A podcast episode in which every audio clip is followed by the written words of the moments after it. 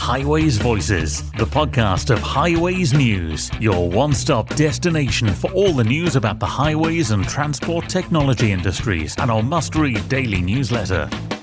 Hello again, and welcome to another Highways Voices. Thanks for joining us again for more chat with thought leaders from the industry. And today we talk mapping and location data with two guests. What we see is that customers have all integrated maps and routing and search and things like that into their applications, and they're now looking for something more differentiated, more specific to them, more specific to their use case. I think less than a year, we're going to be looking at the performance of our road network every single day from sensors that we're collecting from vehicles. If they could hold up their phone and kind of scan the houses in the street and actually see an arrow pointing to the one that they have to be at. I think we're at a time now where collecting data has never been easier, but understanding that data, I think that's where the challenge is. For the next half hour, this is the place to be. This is Highways Voices. Highways Voices, the podcast from highwaysnews.com. So I'm Paul Hutton, joined by my colleague here at Highways News, Adrian Tatum. We're the people behind your daily briefing about all that's going on in the highways and transport technology industry here in the UK, plus the big stories from around the world. Now, if you don't get our daily briefing every lunchtime, you can subscribe using the link with this podcast. And Adrian, people signing up here are sure to get stories of interest because if you're working in highways and transport technology, we always seem to have something worth reading. Yeah, well, you know, delivering straight to people's inboxes six days a week, Monday to Friday, and a roundup on Saturday really means that we can deliver the news that people don't have to find themselves. News that's really spiked in interest this week Costain getting to start the uh, M6 smart motorway project, despite criticism for smart motorways that have been in the media for the last two weeks. And of course, many of the companies in the sector are celebrating um, National Apprentice Week, including Tarmac and uh, Transport for London, who have committed to taking on uh, over 100 new apprentices from September. And there's more on smart motorways on our site with the survey that we ran suggesting a startling number of people just don't understand them, which means that a forthcoming TV campaign to explain can't come too soon. Uh, other things I've put on that I think have been interesting. We've got uh, some interesting stuff from a webinar I was involved in with ITS UK and ITS Australia, where the modelling company Aimsun explained their training tool for control room operators that's being used on a smart motorway in Australia. Uh, that's well worth a read and, in fact, a watch. While we also have got the latest on how Apple are and aren't doing in their driverless car development because it changed within hours of me putting one story on. We then had to put another one on to update it. And we've also got, and I really like this one, a heartwarming story about guide dog training too. We all love animal stories. And so this one is well worth having a click on. Uh, there really is something for everyone on Highways News. Yes. Uh, also, this week, Jacobs were awarded the Lower Thames crossing contract.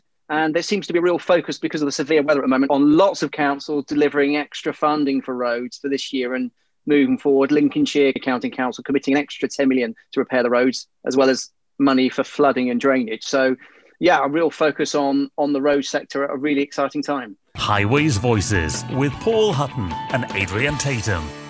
We'll hear more from Adrian shortly when he talks to the CEO of Gaist. But first, let's talk digital mapping. Now, a couple of years ago, I went to the Consumer Electronics Show in Las Vegas and visited the huge stand of mapping company HERE. The sheer scale of the projects they were involved in showed just how important location is to our daily lives. Now, obviously, there wasn't a physical event this year, but HERE still released plenty of new innovations.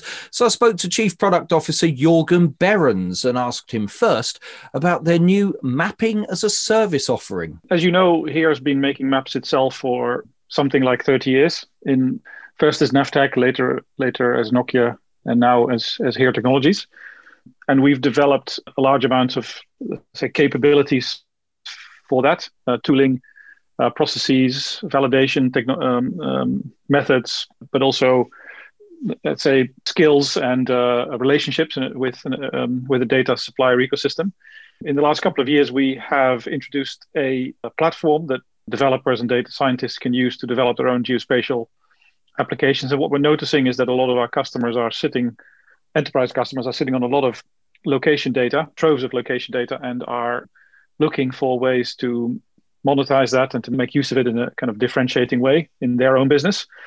And so what we've done is we're gradually exposing our map making uh, capabilities in our platform so that customers can use the platform to ingest their own location data, uh, process it into location content, so make maps with it.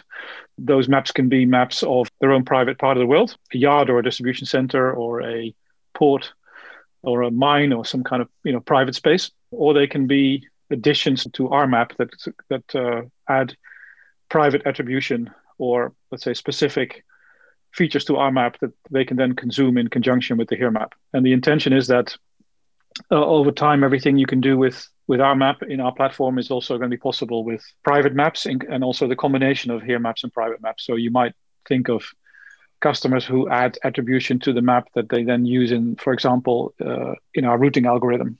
That makes a lot of sense. And does it mean, for example, just one practical um, suggestion that, oh, one practical issue that uh, delivery companies have where I live is for reasons that I don't quite understand, my home has a name rather than a house number.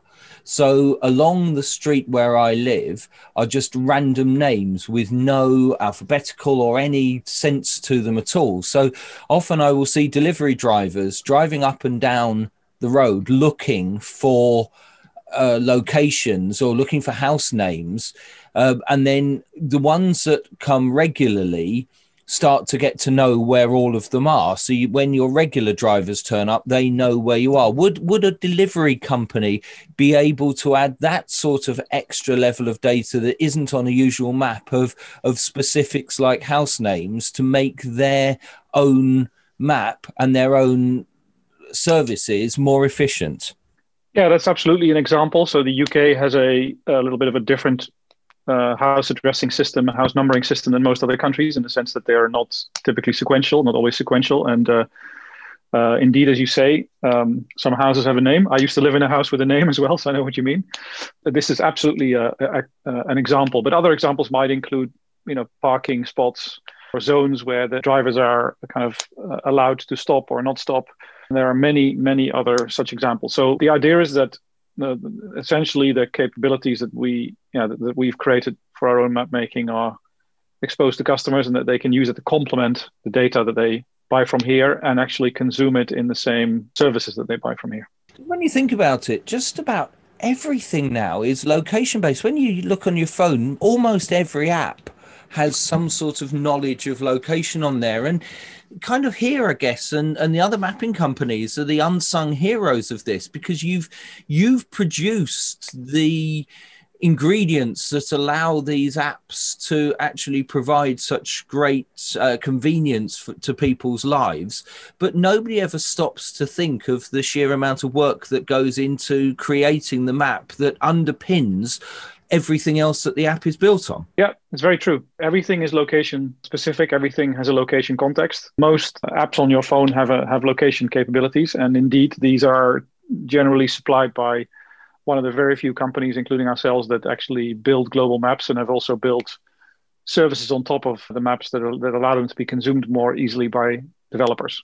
To kind of make the connection to the private mapping topic we just discussed, that what we see is that customers have all integrated maps and routing and search and things like that into their applications, and they're now looking for something more differentiated, more specific to them, more specific to their use case and they're trying to find ways to use their own their own location data to achieve that. And that's exactly what we're trying to uh, make possible. Lots of innovations. A couple of others that I've picked out that I just wanted to pick up on because, of course, you're talking about mapping and and, and apps, and therefore privacy is so important. And uh, you've got this consent manager and anonymizer products. Um, explain to me a bit more about how they're working. Location data is almost always privacy sensitive and typically covered by GDPR and other regulations that apply to uh, personally identifiable information.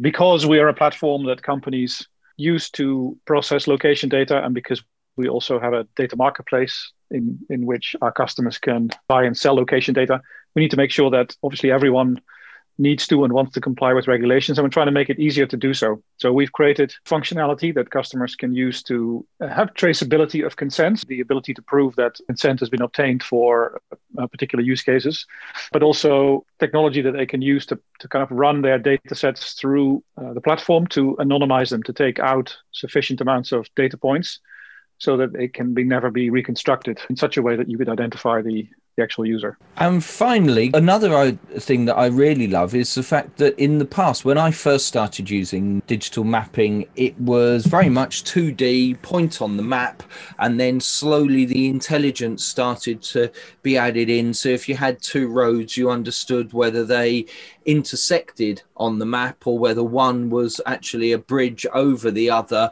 etc., etc. And so much richer data was added into layers of the map. Now you've got 3D mapping. I'm looking at a graphic on the Highways News website of a of a city mapped in 3D here. Is it just to look good or are you actually now able to map the particular floor in a building? It's both. So looking you know the, kind of graphic appeal and uh, entertainment value is uh, for sure an, an, aspect. But we see really three important use cases for 3D city level data that we are now providing that will be expanding also over, over time.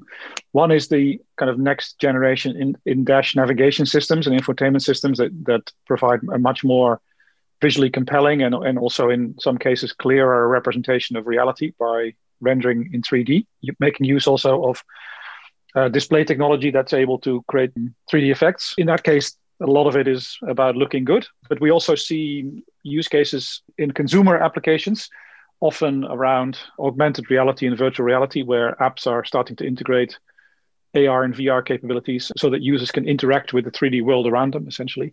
And the third use case, which is a more serious and efficiency uh, driven one, is actually the last meter guidance for delivery services. You mentioned an example earlier where drivers were starting uh, trying to look for your house. Wouldn't it be even better if they could if they could hold up their phone and kind of scan the houses in the street and actually see an arrow pointing to the one that they have to be at, or they go into a bigger building or apartment complex to be able to identify with um, augmented reality which which uh, floor, which uh, place they actually are delivering to. Those are the use cases, and we see tremendous demand now for this uh, this 3D mapping technology and all sorts of other geospatial computing use cases. As I said, when you think about how the highways and transport technology industries have innovated over the years, so much of it has been location based. So Jorgen Behrens, HERE's Chief Product Officer, is definitely a man worth listening to.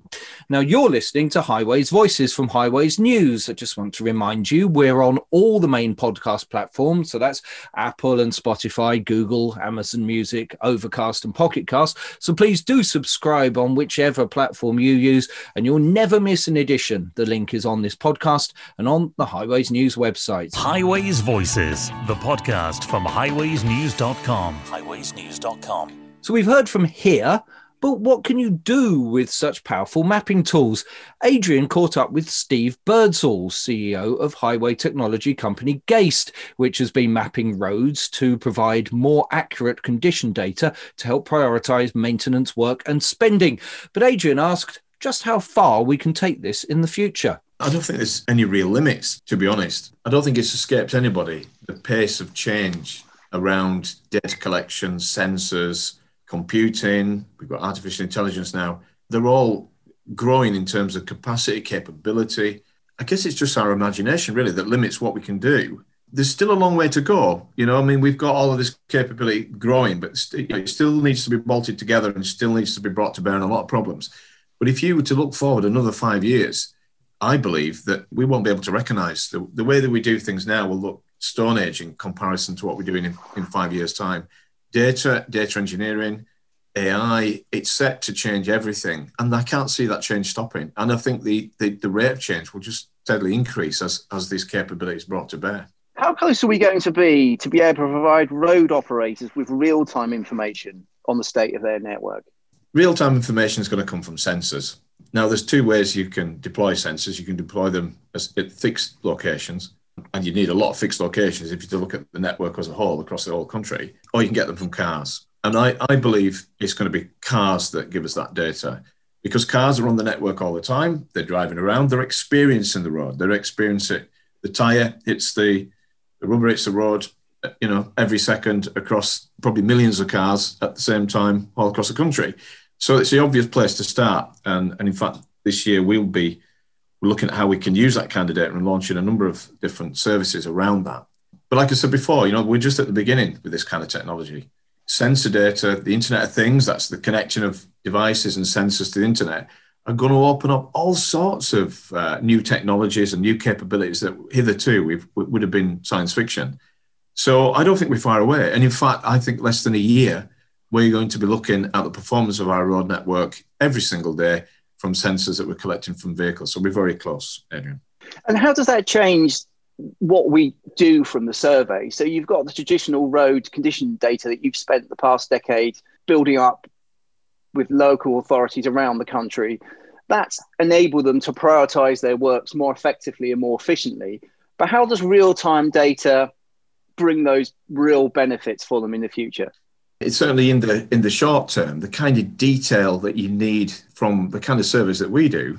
If you're going to drive maintenance programs, look at different treatments and products, etc., you're really not going to get away from from doing almost a, a forensic survey of the road at least once a year if you want that kind of resolution. The data that you'll get from cars, I guess, or from other kinds of sensors will show you where change is happening, show you relative difference. So if you're starting to see a road fail, you'll see that early on. You won't wait for another year until you start to see pockets of deterioration. You'll be able to see that coming through a lot earlier. So that will allow local authorities to react quicker. But of course, it's not just condition data that we need to be worried about. I mean, we do other things with the road. Roads, for, example, winter maintenance. Where do we grit roads? How effective is that gritting? What about drainage? Is the is the road draining water away the way it should do? I've got standing water, which is a hazard. You know, these are things that are very transient, and I think sensor data from vehicles or from from other technologies, maybe cameras that are fixed somewhere, that's going to be able to feed back that information that about the road as it changes characteristics in terms of, like I said, rain, maybe heat, maybe if we put a new treatment down, are we seeing early life skid resistance? Those are the kind of very transient problems that I think we'll be able to have much greater understanding from, from capitalizing on, on sensors that are, as I say, either borne on vehicles or at fixed points on the network. And there's been a lot of talk recently about using more surface treatments as an early preventative method as, as opposed to a reactive method how is this sort of data and this sort of information going to help with that? From the point of view of using preventative treatments, really, I think I don't think it's going to come from mobile data particularly. I think it's probably more from the kind of forensic analysis that we that the likes of ourselves do as we as we drive around. And that's a very important point. I think in the past, in fact currently, you know, there are systems that would look at a road and express it as say red, amber, green, you know, so so good, sort of average and, an end of life, maybe that's far too coarse if you're going to try and intersect the point and the deterioration curve where those kind of preventative treatments are coming at a valuable time. Some of these treatments are they're not very good uh, if you put them down on roads that have, have degraded too much. You need to apply them at a point where the road is still very sound. So we need to be able to chart the deterioration curve to quite a high degree of accuracy if we're going to intervene into the network at that crucial time when those products are going to give you the most effect and be able to extend the life cycle of a, of a road. Again, it, this comes back down to data, doesn't it? I mean, there's a spectrum. At one end of the spectrum, as I said, there's that very high detailed forensic analysis that we do by traversing the network once a year with all our equipment and everything else. I don't think there's going to be replacement for that for, for the short term. But at the other end of the spectrum, we've got the ability now to start looking at the road in real time from cars, etc. And I think really it's it, there are points along in that spectrum where certain technologies will give you the right kind of answers. And I think that's always going to be the case. I think there's going to be a toolbox of things that we need as, as network managers to be able to sift the wood from the trees and make the kind of decisions that we need to make. I guess making decisions that we can now understand the outcomes of. So we can now look at the long-term implications of, of lots of these decisions anymore. So if we choose to use a new material through the kind of data that we can get back from, from cars, etc., we can see how it's performing and we can see how it performs for the long term. And then we can feed that back into the people who make those products or into the contractors that lay them. Workmanship issues, you know, if we've laid it in the wrong temperatures, we'll be able to see if that how that's affecting the, the longevity of those materials. So data types of data collection, sensors, the kind of information we get back in from, from as I said, from likes of cars, all of this will be coming together. And I think that's where the real challenge is. Collecting data has never been as easy. I mean, I can go to a to a filling station and buy a dash cam, which essentially collects my data of the road surface. I can point it down at the road and I can see pictures of it. And that's easy. There's lots of new apps that you can put in Windows and one thing and another that make it cheap and, and easy to collect certain types of data. But the real challenge, I think, is how we look at that data, how we process that to give us information, and how we make that information insightful and how we can then drive that or connect that to decision making. And then once we've made those decisions, how we then close the loop by looking at what the implications of those decisions are. That's where the real intelligence is. Now, sadly, artificial intelligence, despite its name, is not very good at context, is not good, good at nuancing out these kind of problems. That's really still for humans to do. So I think we're at a time now where collecting data has never been easier, but understanding that data I think that's where the challenge is, and I think that's where new technologies, you know, new processes, etc., will need to be developed now to catch up. And I often say about AI, in many ways, that AI is a really good mechanized way of finding needles in haystacks. But what we're doing now is we're looking at millions of haystacks, and then we end up with an haystack of needles. So what do we do with that? And I think it's that's the challenge as we move forward. As, always with technology, it takes us so far, and then we have to invent something else to take us that next stage. And I think we're soon going to be moving into that next stage of trying to find insight from the kind of data that we're collecting. And how can the data you've collected from the condition data and also the assets around that surface condition add to that what you've just been describing with the real-time data? What, what does that bring local authorities in terms of benefits moving forward? Bringing together the surface assets, condition, the layout of roads, the kind of data that HERE are collecting when you bring all that together, you start to understand the roadscape and the context of the road. And that's important because safety, for example, is very contextual. You might have a defect in one location that represents absolutely no risk at all, but put the same defect in a different location with a different set of surroundings, it could be very dangerous. So, understanding the context of a road is really, really important. Now, that's even more so when we start to look at driverless cars, connected autonomous vehicles, etc., where the one that, as I mentioned before, the one thing that AI is not very good at is context, is, is understanding the nuances of certain situations when you've got lots of different factors coming together. If it was good at that, we, they, they literally would be driving our cars now. They'd be driving our trains and they'd be flying our aircraft, but they're not. That's where human intelligence is very different from artificial intelligence. So the more of that information that we can collect and the more that we can start to understand that in an automated way, the more we'll be able to advance the, the new types of technology that are coming to the fore. But there is a job for that data today, and and as I said before, really I think the the real big win is is uh, when you understand the full context of a road, is that um, risk management piece, making roads safer by understanding um, the, the the surroundings, uh, the context, how different defects uh, are, where they're dangerous, where they're not, what should be fixed first, what can you leave for a little while, because we can't fix everything. Obviously, you know, with there are defects in the network that can appear overnight, particularly in the kind of weather we've got now, when we've got lots of snow and ice. Um, we we can see a sharp impairment in road surface, in the road surface.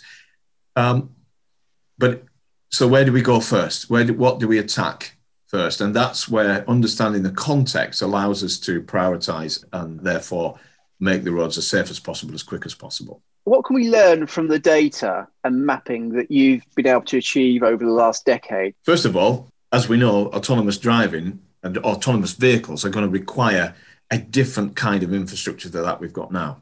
It'll essentially look the same, but they'll have more reliance on, on things like white lining, parking, for example, EV charging, because chances are these vehicles are going to be electric. They'll need to be charged. They'll be, need to be charged in an automated way as well. So they need to get there and be able to do it on their own. Um, navigation, so, uh, you know, it's one thing getting lost in, in a, in, a, car as a human. We can wind the window down and ask somebody out where, where to go, but that's not possible with a, a driverless car. That's going to need to be able to find its way efficiently to the next charging point or to a parking point. Otherwise, it's going to be roaming around lost, filling up the city and, and towns with, with vehicles that are randomly looking for somewhere to go. And that won't solve any problems for anybody. So, really collecting all this data together and being able to a provide infrastructure that is safer or clearer to understand from an automated point of view, from an automated car, so that the decisions it makes about which lane it's got to go in, etc., is much easier for it. And then, as I say, understanding the, the context of where certain infrastructure exists so that it can be used efficiently. So it can go and charge charge up quickly, be available for the next journey, and get to the location it needs to be without getting lost. Because getting lost is a big, big problem to an autonomous vehicle that's running electric. You know, if it runs out of electric in the middle of the city somewhere, in the middle of the street, because it's lost, then you know we've got a real problem. I'm sure we'll engineer all that out. I'm sure that there are some very clever people thinking about those problems. But like all problems, they're going to be data led. They're going to need information. So I think the more information that we collect now, the more that we make it usable for, for these new kinds of technology, the quicker those technologies will be brought to bear and the quicker we'll see the advantages of them. A real insight into the exciting future ahead of us there from Gaist CEO Steve Birdsall chatting to Adrian Tatum and rounding off this Highways Voices. Please do send your feedback to us on the Highways News website and join us again for more discussion next week. We'll be back with more on Wednesday morning. From Adrian and me, thanks for listening and we'll speak again soon. Highways Voices. Join us again next week for more insights from those that matter in the industry.